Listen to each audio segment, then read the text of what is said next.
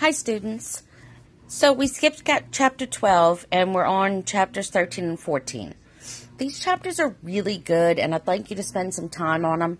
It's the end of the semester, so your quiz isn't going to be very difficult or um, anything that you would have to spend a lot of time on. But I think this is good material. And one reason why it's so good is that this is not necessarily for international tourists. This information that they're giving you here is something that you can use in any sales or marketing job that you would have in the future. So um, it's not exclusive to the international market. So, anyway, just wanted to talk a little bit more about your project. And I'm hoping that everybody's spending their time making sure you're doing some research and finding out, you know, whatever country you chose, what they would like to do in the state of Louisiana and why.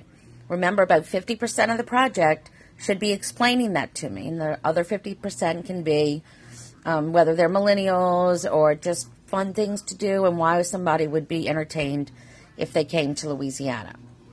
So, as a little reward for listening to my podcast, for the essay portion of the fourth quiz that I gave you today, you can only do 150 words and not 300. So the test says 300, but if you listen to the podcast, I'm saying it's okay if you only do 150, just as a little thank you for listening to my podcast. So have a great week, guys. Bye.